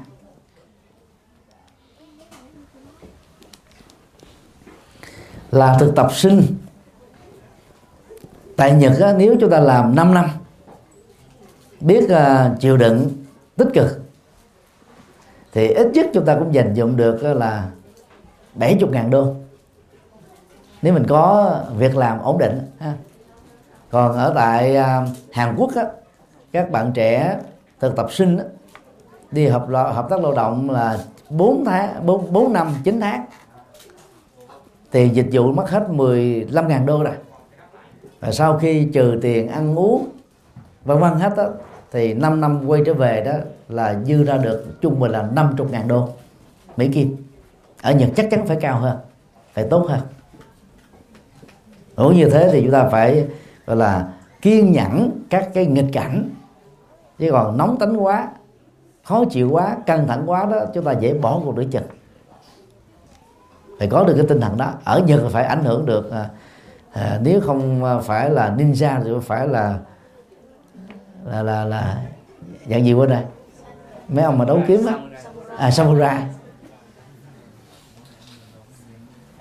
Rồi cái tính cách mà mà chịu đựng đó có lẽ là Nhật Bản là số 1 liều chết của Nhật Bản cũng là số 1 đó là cái cái cái năng lực gọi là chịu đựng tích cực do đó à, phải tập kham nhẫn để à, sống yên gió lặng. Rồi à, à, chúng ta cứ nhậm những cái câu à, tránh vôi chẳng hổ mặt nào để à, chúng ta không cảm thấy là mình bạc nhược yếu đuối khi mà mình phải phải phải à, à, không dướng bận vào những lời thị phi những cái kẻ kiếm chuyện những người không ra gì. Tại vì đôi lúc mà mình à, đánh lộn đánh lạo với họ rồi mất việc thậm chí là phạm pháp rồi mất cơ hội.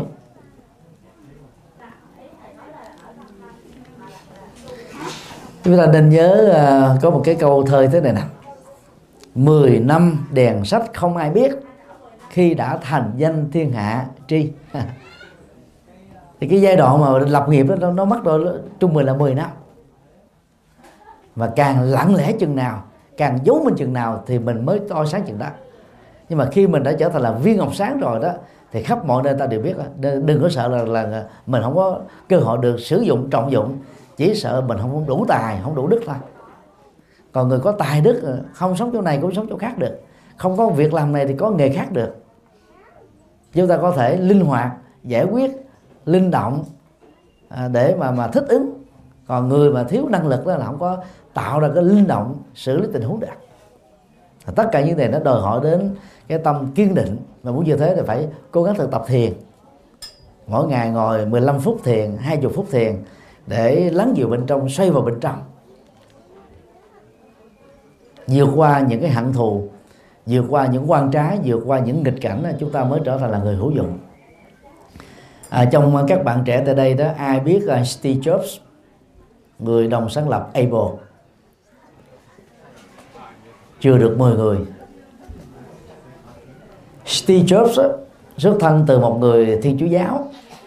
Sau khi bị bạn bè và học trò của mình tống khước mình ra khỏi công ty do chính mình đồng sáng lập. Nỗi buồn ban đầu của Steve Jobs làm cho anh ấy cũng hụt hẳn lắm. Nhưng mà rất may anh ấy đọc được sách Phật. Thay vì hận đời hận người, thì Steve Jobs đã sang Nhật Bản này học thiền sau đó quay trở về lại Hoa Kỳ bằng cái phương pháp thiền của Phật giáo Nhật Bản. Steve Jobs đã đóng góp cho nhân loại này là 265 bằng phát minh sáng kiến sáng tạo và đồng phát minh sáng kiến sáng tạo. Và những cái phát minh của Steve Jobs đó, đã mang lại cái sự cải thiện đời sống dân sự của con người và các ứng dụng về kỹ thuật số.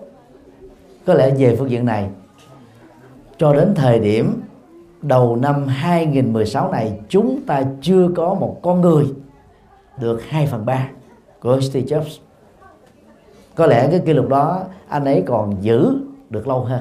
Mặc dù anh ấy qua đời cái đây vài năm ở tuổi 56 do chứng bệnh ung thư. Tức là nhờ thực tập thiền đó, người ta có cái thực ờ, có cái cái tâm kham nhẫn tốt hơn, chịu đựng tích cực hơn. Để không bỏ cuộc nữa chừng và không có nói đến sự thất bại. Chừng nghĩ tới phía trước thôi. Các các bạn cứ hình dung như thế này, mỗi khi mình gặp nghịch cảnh á, mình cứ liên tưởng rằng là tôi đang ở lưng chừng của cái vách đá. Bước xuống phía dưới là lọt xuống vực sâu. Bước lên trên nó chỉ còn một cái đường duy nhất để mà bò lên thôi, không có một lối đi khác. Và mình phải khởi lên một niềm tin rằng tôi phải thành công. Tôi phải có một tương lai tươi sáng.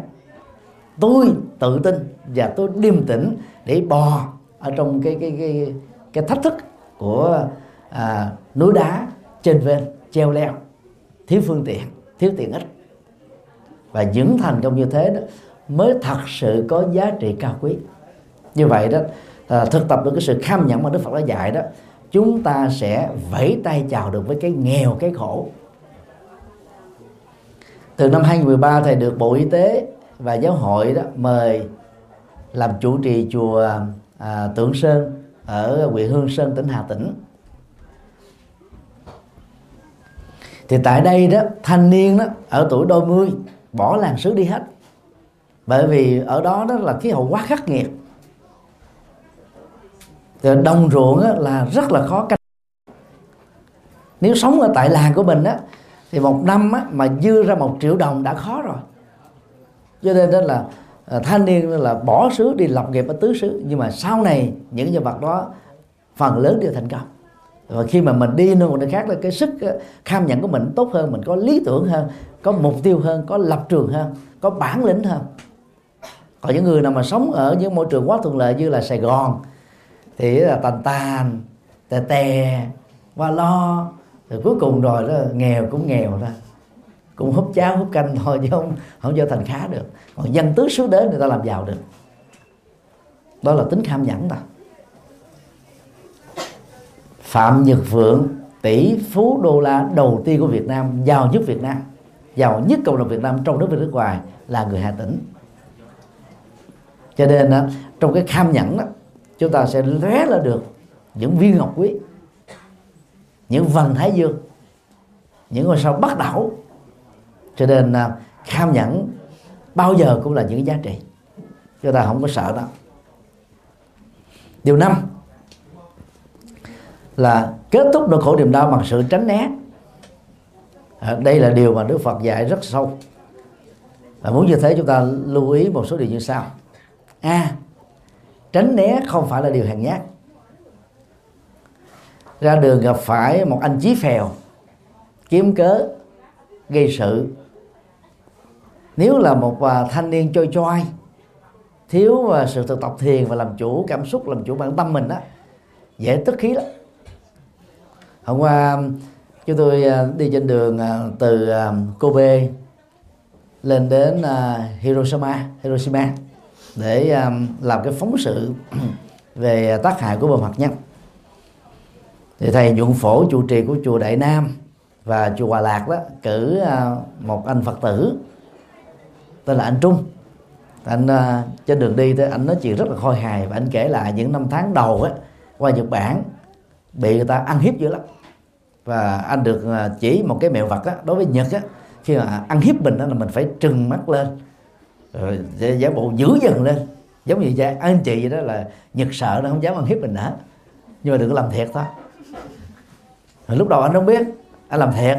Cho nên nó thấy người Nhật mà khó chịu đưa mắt móng tay là tạt một cái liền đóng cho một cái liền. Là bị chủ kêu lên cảnh báo.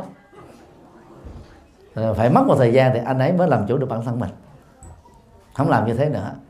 Nhưng mà gặp anh Nhật là hù hù nha ăn hiếp á. Thì bắt đầu anh cũng hù, hù lại khéo khéo. Thì cái cách ảnh hù như thế nè à, người ta mới mua một chiếc xe 30 ngàn đô hoặc là 50 ngàn đô cái, cái mình phải khen là xe này đẹp quá. Mà coi chừng tối nay đó bị ta gạch chạy á. Cái anh Nhật anh hỏi phải phải mày làm không? À, tôi làm sao tôi biết được? Cái đó không ai biết được trên đời này hết nhưng hãy coi chừng. Thì anh Nhật anh sợ lại là xin lỗi thôi thôi tôi có làm gì anh anh bỏ qua nha. Cái tính ứng dụng của lối ứng xử đó nó đạt được và bao nhiêu hiện thực? Bao nhiêu cái kết quả thì chúng tôi không biết được. Nhưng mà à, người kể câu chuyện này cho thấy rằng đó là mình phải hùng hổ hơn. À, dữ dằn hơn thì người ta không ăn hiếp mình nữa rồi có một lần một anh khác à, cũng à, là hăm dò ảnh nói là thấy gương mặt của tao không? Hai ba vết thẹo nè. Đây là giang hồ chính hiệu. Anh này anh mới mở ngực ra thấy không? Tao bị chém mà mấy nhát cái trên ngực là mà còn sống sót rồi anh giật nó thôi thôi tao không dám làm kiếm chiều mày nữa. Cái đó đó có thể nó đúng với một vài tình huống đối với những người người ta gọi là chó sủa chó không cắn. Chứ mà nếu mình gặp phải những kẻ mà gọi là uh, điếc không sợ súng cùi không sợ lợn thấy qua tài không đổ lệ áp dụng cách đó là có đức đổ nợ thôi. Đổ nợ dài dài á. Cho nên là tránh nhé là tốt nhất. Bởi vì cãi lộn với một anh đó là nhậu xỉn không lợi ích gì. À, rồi à, gọi là hơn thua phải quấy với một cái anh mà gọi là không ra gì đó cũng không có lợi ích gì. Nó chỉ làm dướng mặn dướng kẹt mình thôi. Ở trong một cái cái câu chuyện mà không có nội dung không có giá trị gì hết thôi chúng ta cứ lặng lẽ nhường nhịn rồi thôi phớt lờ. Thì anh trung đó anh cũng tâm sự là là, là lúc mình mới qua thì tiếng nhật nó bập bợm nghe người ta chửi mình gì đó cái mình nghĩ rằng nó đang khen mình cái là đỡ khổ. Rồi sau này anh ờ, tiếng nhật anh khá rồi. Thì lúc người ta chửi mình cái giả vờ mình không nghe thì cũng đỡ khổ đó lại tránh né. Tránh né tốt á. Hoặc là khi mình đang đi ba người một người nào đó phê bình cái người ở bên cạnh mình mà người đó là không biết ngôn ngữ yêu cầu mình thông dịch. Bây giờ nếu mình dịch đúng nguyên nhân á, là cái người ngồi bên đây khổ hai người này có thể đánh lộn nhau là có vấn đề liền. Thì lúc đó chúng ta dịch toàn là những câu tốt không? Thì hai người này trở thành vui vẻ với nhau thôi. Đó là phương pháp tránh né. Để nó tạo ra một cái kết quả tươi sáng. Cái này không có tội lỗi gì không có gian dối gì hết đó đó là một ứng xử thông minh và tích cực. Thí dụ như một người nào đó đang nói khích người thứ ba mày tại sao gọi là bạc dược yếu đuối quá? Không ra nam nhi chi chí gì cả. À, khi yêu cầu dịch lại đó là anh rất điềm tĩnh. Anh tốt lắm hãy giữ phong cách đó. Anh này nở nụ cười liền. Và cái người chửi bới thấy cái người mình chửi mà cười lên từ cái anh hết anh anh hết hứng à. Giống như mình đấm một quả đấm vào hư không đó mà nó không có phản ứng giận ngược. Đấm vào một cái quả banh đó, nó có phản ứng dội được đấm vào một cái bao cát có gì là đấm vào hư không không giận phản ứng dội được. Cho nên phải tập như thế.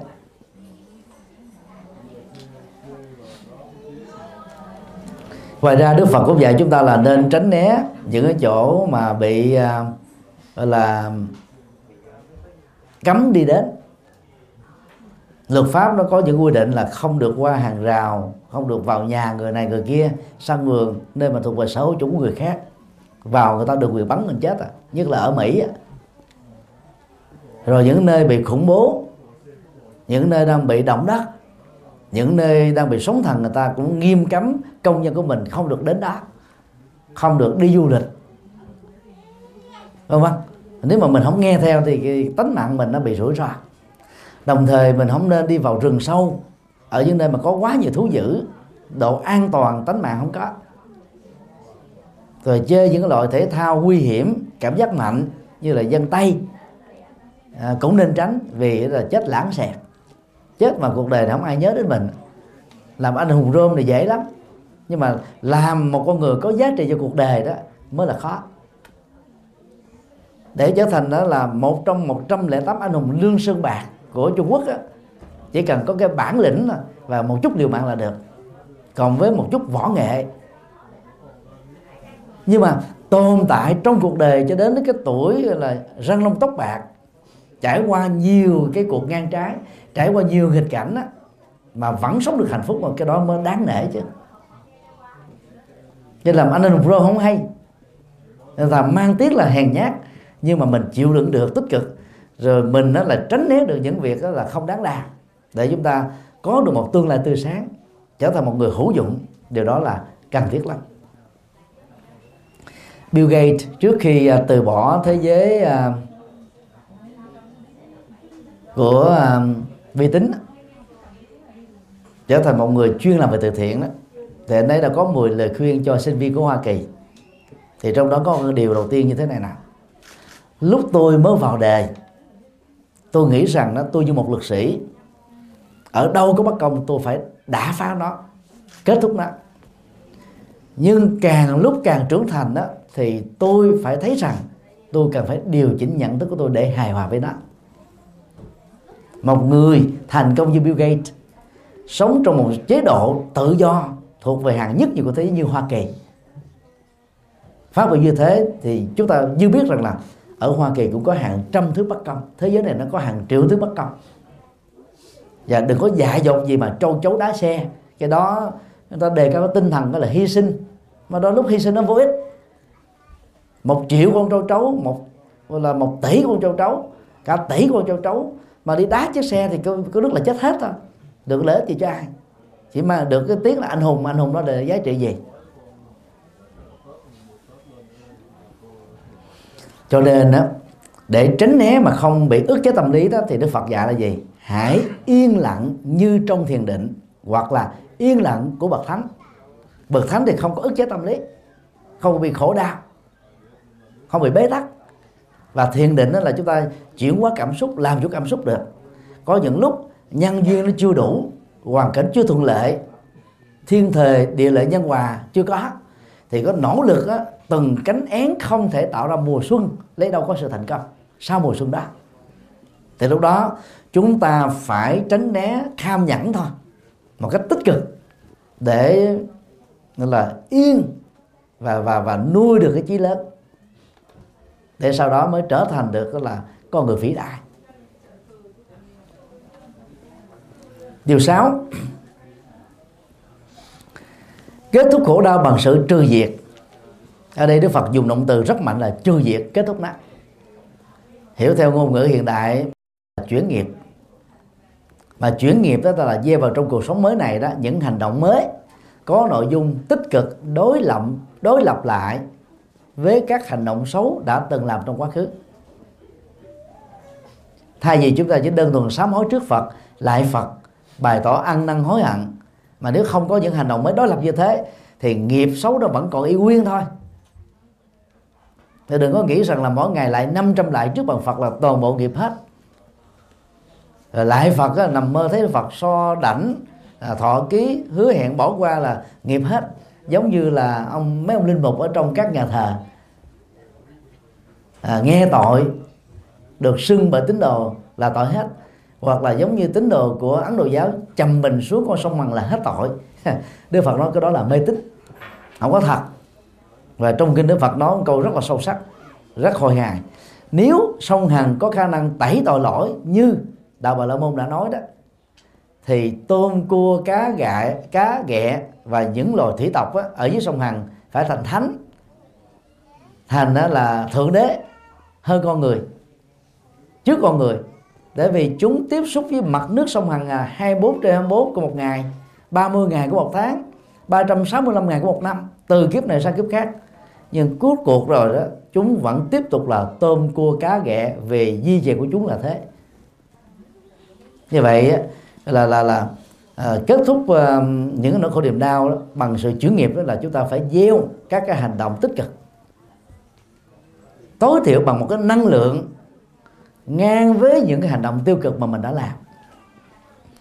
Ví dụ như à, trước đây ai đã từng à, phá thai do thổi gạo nấu cơm chung do ăn trôm trước kẽn do cái cái à, cái cái nhu cầu hưởng trái cấm ở cái tuổi mà nó quá sớm chưa chuẩn bị làm cha làm mẹ làm chồng làm vợ.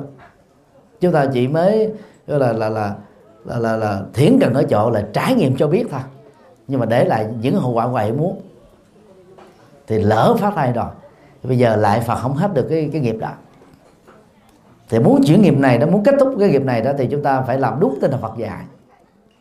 Tức là phải là bảo vệ sự sống xây dựng hòa bình thương yêu loài vật bảo vệ môi trường sinh thái và làm những gì đó trực tiếp mang lại cái sự sống là chúng ta đang chuyển nghiệp.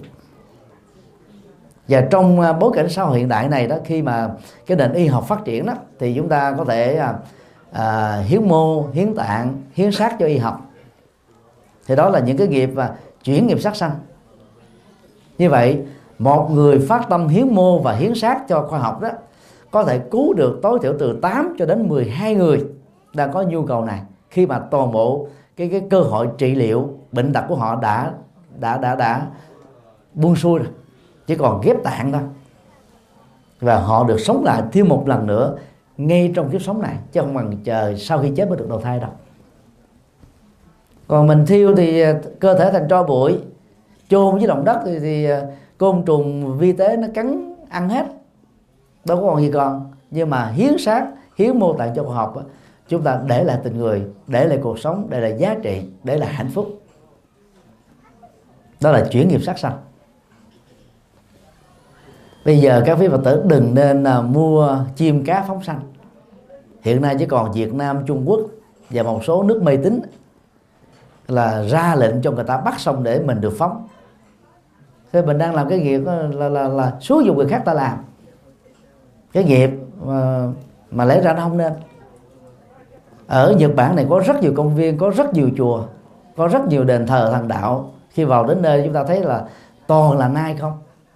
Nó gần gũi với con người.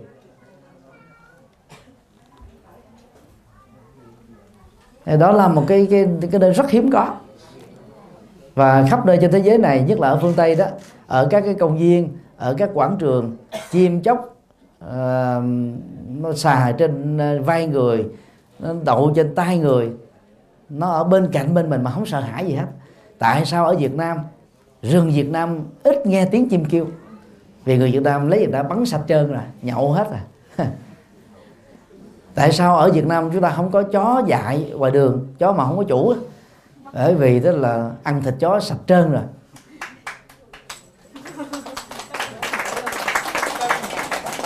Và cái biệt nghiệp xấu xa này đã làm cho thế giới phương Tây ghét Việt Nam. Dân phương Tây mà biết ờ, người Việt Nam là bạn của họ mà ăn thịt chó đó, họ có thể là tư giả luôn không làm bạn nữa. Có nhiều người họ khủng hoảng luôn khi biết việc đó người ta thương yêu các loài vật gia súc và ứng xử các con vật như là con người. Đó là đạo đức họ được tăng trưởng. Còn đang khi chúng ta sát nghiệp nhiều quá vậy là giờ không giết không bắt không yêu cầu bắt tính là tính chính là phóng sanh. Do đó người phật tử đừng có tiếp tay cho những cái dịch vụ này tiếp tục tồn tại. Để cho thế giới này đó là chim được bay trên bầu trời xanh cá được bơi dưới nước. À, các loài à, động vật gia súc gần với con người đó thì sống trong môi trường tự nhiên mà nó có. Như vậy chúng ta phải kết thúc nghiệp trực tiếp thì cái đó gọi là nỗi khổ niềm đau của những nghiệp xấu lỡ tạo à, được bù trừ. Và nó dẫn đến một cái tình trạng mà Đức Phật gọi là vô hiệu hóa. Giống như bây giờ thầy nhật tự đang khát nước nè. Uống một miếng nước vô. Và đây là trà nhật. Cho nên nó, nó bớt khang tiếng được chút xíu thôi. Là nó tiếp tục khang. Vì trà không có chức năng trị khang tiếng. Nhưng mà nếu chúng ta uống trà lục tổ Trung Quốc á uống vô cái là nói thêm 3 tiếng đồng hồ không sao. Thì vậy là trà lục tổ là chuyển nghiệp khang tiếng. Ở cái cái cổ này. Do nói quá nhiều, hoặc là nói quá dài, hoặc cả hai. Như vậy chuyển nghiệp là gieo vào trong cái cuộc sống này những cái nghiệp đối lập để nó bù trừ. Mà muốn bù trừ đó, thì cái nghiệp mới này nó phải bằng tương đương hoặc mạnh hơn. Thì cái còn lại là kết quả. Rồi chúng ta phải hiểu đạo Phật theo cách đó chứ đừng có hiểu theo cái tín ngưỡng. Lại Phật là dạng lại à, triệu lại thì phước tăng à, nghiệp hết. Cái đó là mê tín. Lại Phật thì có được cái phước tôn kính. Lại Phật thì có sức khỏe dẻo dai. Lại Phật thì có được tĩnh tâm. Lại phật mà nó có phước báo là không đúng. Muốn có phước gì chúng ta phải gieo cái nghiệp tương đương đó. Và điều cuối cùng đó đó là kết thúc khổ đau bằng sự tu tập thời gian đã hết rồi, thầy chỉ nói ngắn thôi. Tu tập thì có nhiều pháp môn. Các pháp môn thì do các tổ sư đặt ra. Còn đức phật thì không đặt pháp môn. Đức phật chỉ dạy con đường duy nhất là là là tứ thánh đế, gọn lại là bát chánh đạo. Và con đường đó là dựa vào nhân quả. Giải quyết các vấn đề khổ đau cũng phải dựa vào nhân quả thôi chúng ta phải nhớ điều đó. Cho nên là bên cạnh những pháp môn mình đang tập, đang học, đang tu, do các thầy, các sư cô tại các chùa hướng dẫn cho chúng ta. Thì người phật tử ngày nay phải có trách nhiệm nghiên cứu phật ở trên các trang mạng xã hội trang trang trang web phật giáo. Để hiểu phật giáo bằng à, nghiên cứu đó thì à, có thể vào các trang web sau đây, đạo phật ngày nay com của chùa giác ngộ, thư viện hoa sen org của cư sĩ tâm diệu ở hoa kỳ, con đường giải thoát của cư sĩ bình an sơn ở ở úc quảng đức com của thượng tọa nguyên tạng ở úc và nhiều trang web khác. Tại đây đó, chúng ta có đến hàng trăm quyển sách, hàng trăm các cái bài kinh Phật đã được dịch sang tiếng Việt. Vài chục ngàn các bài nghiên cứu Phật giáo dưới các góc độ hiện đại, khoa học, xã hội học, đạo đức học, tâm lý học, vân vân. Để chúng ta hiểu đạo Phật một cách có hệ thống và thấu đáo sở dĩ chúng ta cần làm như thế để chúng ta có được cái chiều sâu về Phật pháp có tính hệ thống về Phật pháp. Cứ giống như các anh chị à, à tu nghiệp sinh hay là du học đầu tiên phải học ngôn ngữ. Thì à, thông qua học ngôn ngữ chúng ta học được văn hóa. Sau khi học được văn hóa chúng ta đi học vào kiến thức chính của ngành lĩnh ngành nghề chúng ta trở thành là lành nghề. Và do đó chúng ta mới có được cái công an việc làm nhờ đó chúng ta có tương lai tươi sáng. Nó phải có một cái trình tự. Thì việc học Phật cũng phải bắt đầu từ việc học kinh điển nhưng rất tiếc là 20 thế kỷ qua đó, chúng ta ảnh hưởng từ tiếng Trung Quốc. Cho nên đó ngôn ngữ người Việt Nam hiện nay đó là âm Hán Việt hết 60% nếu không học chữ Hán, chúng ta không biết được nội dung của kinh điển nó cái gì. Bây giờ người tại gia làm sao có cơ hội học? Cho nên phải đọc các bản kinh dịch thuần Việt. Chùa giác ngộ từ năm 2006 thì có thêm ấn bản đại tạng kinh bằng âm thanh. Và có thêm sách nói Phật giáo bằng âm thanh phổ biến miễn phí trên trang chùa giác ngộ.com vào đây nghe kinh nghe sách Phật chúng ta có thể làm được các việc khác. Không mất thời gian. Đang lái xe cũng có thể. Ở trên uh, xe metro uh, xe xe lửa hay là máy bay hay, hay bất cứ một nơi nào. Thậm chí là đang vệ sinh cá nhân chúng ta vẫn nghe kinh Phật nghe sách Phật được mà không có tội lỗi gì hết đó. mở mang được trí tuệ. Đó là bước đầu của tu cái gì không hiểu thì nghiền ngẫm thấu đáo. Ờ, hỏi những người có kinh nghiệm, hỏi tăng ni để bổ túc kiến thức. Học hoài, học mãi sẽ không bao giờ hết được. Và cái tu quan trọng hơn đó là chúng ta áp dụng lời Phật dạy vào trong cuộc sống. Chữ tu ở trong tiếng Bali đó là bhavana. Có là là là mental development, tức là phát triển tâm. Còn ở Việt Nam chữ tu có nghĩa đơn giản là sửa thôi sửa là cái chuyện đơn giản nó không thấu đáo được không hệ thống được không bao quát được không tổng thể được. Hư chỗ nào sửa chỗ đó nhà dột thì thì sửa chỗ dột nhà nhỏ sửa thành lớn.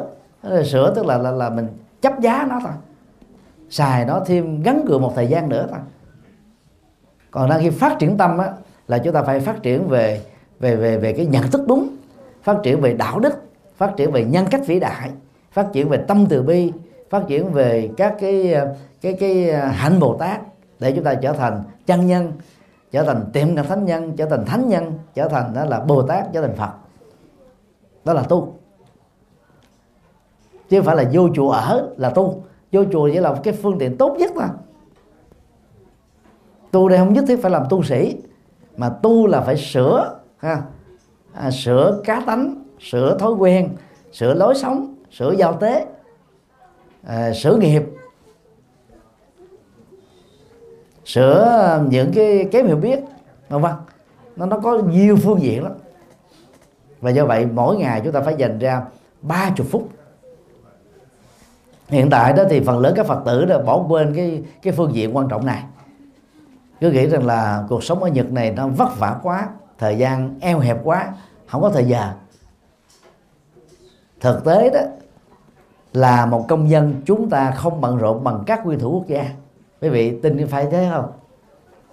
Nhưng mà Nhật Hoàng hay còn gọi là Thiên Hoàng của Nhật Bản này trải qua nhiều đời là Phật tử. Thì mỗi ngày ông Nhật Hoàng cũng phải dành thời gian ông tu. Vua Bhumibol của Thái Lan mỗi ngày hai ba tiếng tu. Công chúa hoàng tử thái tử của Bhutan Nepal à, Thái Lan Lào Campuchia ngày nào cũng có tối thiểu là một giờ đến 2 giờ tu. Và do đó chúng ta cũng phải dành ra thời gian nhất định cho cái gốc tâm linh tại nhà của mình. Một tuần thì đến chùa sư hoạt được một lần thôi. Ai cũng bận rộn từ sáng đến chiều tối nhưng mà nếu biết quản trị thời gian thì uh, nửa tiếng tu đó chúng ta rũ bỏ được căng thẳng rũ bỏ được lo lắng rũ bỏ được nỗi đau. Và đọc mỗi ngày một bài kinh mới chúng ta mở được trí tuệ mà mở được trí tuệ nghĩa là mình có thêm được nhiều chiếc chìa khóa để giải quyết các vấn nạn nỗi khổ niềm đau. Không tin thầy nói thì cứ làm thử đi. Lúc nào căng thẳng nhất, mệt mỏi nhất, đều đẳng nhất, thay vì nằm xuống. Rồi đó là ngồi là suy nghĩ đâm chiêu, lo lắng, căng thẳng, rồi trầm cảm thôi. Nhiều người chịu không nổi là từ tử chết đó. Cũng giống như cô dâu 8 tuổi, bộ phim nổi tiếng của Ấn Độ đó. Diễn viên đóng về đó mới chết cái đây hai ngày bằng tự tử. Là do vì cái chịu đựng à, với với à, người người tình chuẩn bị cưới không nổi. Rồi là chịu đựng dư luận xã hội không nổi. Mặc dù nổi dư cồn mà vẫn phải chọn con đường kết thúc sự sống bằng tự tử thôi. Bây giờ là chúng ta không chọn giải pháp đó. Nhật bản có tuổi già tự tử lớn nhất toàn cầu. Hàn quốc có tuổi trẻ tự tử lớn nhất toàn cầu là đó là vì thiếu cái gốc tâm linh thiếu cái cái, cái thời gian gọi là giải tỏa những nỗi khổ niềm đau bằng tu tập. Họ chạy theo là quy luật à, chạy theo công suất à, chạy theo năng lực à, chạy theo à, những cái à, cái cái cái chỉ tiêu. Và do đó đó là người lớn gây áp lực cho người nhỏ người ship là gây áp lực cho nhân viên. Rồi cuối cùng rồi đó con người tạo áp lực cho con người lẫn nhau vào. cho nên chúng ta phải tự thương mình dành cho mình một góc tâm linh đến chùa tu học và tu học thêm ở nhà. Để rũ bỏ các căng thẳng. Vì chúng ta xứng đáng để có một tương lai tươi sáng. Chủ trương của người Nhật à, như chúng ta đã biết rồi, sống để làm việc. Chứ không phải là làm việc để sống, để kiếm sống. Cho nên người già ở Nhật Bản 80 tuổi, tám mấy tuổi rồi người ta vẫn đi xin làm việc à, chỗ nào không cho làm việc có lương thì họ xin tình nguyện để làm. Quét rác chẳng hạn quét nhà vệ sinh chẳng hạn. Họ không để cho cuộc đời trôi vào vô ích. Còn à, truyền thống à, tu về Phật giáo thì có chủ trương là nhất nhật bất tác nhất nhật bất thực. Một ngày không làm một ngày không ăn. Và cái chữ làm chữ tác đó nếu mình hiểu như là tu tập đi là một ngày không tu được ngày đó không xứng đáng để nhận của đàn na tính chùa tính thí. Tức là làm sao cho cuộc đời mình nó có giá trị còn tu như thế nào đó thì các thầy các sư cô à, tại các buổi giảng khác sẽ nói rộng hơn. Ở đây thầy chỉ nói là giá trị của sự tu thôi. Bỏ ra ba chục phút để được xứng đáng như thế. Không có gì là mất mát hết. Ở Kobe đó thì à, có cái món thịt bò Kobe mà nghe người ta quảng cáo thôi. 100 gram nó đã là năm sáu trăm đô một ký thịt của nó đôi lúc là nó đến cả mấy ngàn đô mấy Kim người ta vẫn mua rồi thịt nó đặc biệt. Cái quy trình để nuôi nó để trở thành rồi lấy thịt để phục vụ đó nó nó khó khăn lắm cực khổ lắm. Cho nên giá cả nó mắc. Thì trong việc tu tập cũng vậy. Chúng ta có uh, nỗ lực nhiều phương pháp đúng kiên nhẫn vân vân vân thì chúng ta có được một cái tương lai tươi sáng là tâm mình được bình an mình trở thành người hữu dụng, trí tuệ sáng láng, làm được mọi việc, nhìn đâu thấy rõ một một mọi thứ. Không còn sợ hãi, lo lắng, căng thẳng, sầu, bi khổ u não nữa, vân vân. Thì đó là bảy phương pháp được Đức Phật nói trong kinh Trung Bộ. Và thầy nhắc lại để à, tất cả chúng ta cùng ôn và nỗ lực cùng làm nhắc lại, giảng lại cũng là để cho mình nhớ cái bài đó nhiều hơn, để mình làm nó tốt hơn. Không ai giỏi ngay vì người nào cũng có tiềm năng giống như nhau. Vấn đề còn lại là gì? Có làm đúng phương pháp hay không thôi và thầy tin chắc rằng là khi làm đúng à, bảy phương pháp này đó, thì các nỗi khổ niềm đau chúng ta nó sẽ rơi rụng và nó phải quỳ lại mình thôi. Nó tôn mình lên làm sư phụ. Để nhường bước cho sự thành công của chúng ta với một tương lai tươi sáng. Thì chúc tất cả các bạn trẻ được an lành trong Phật pháp và hanh thông trong cuộc đời. Nam mô Bổn Bồ Tát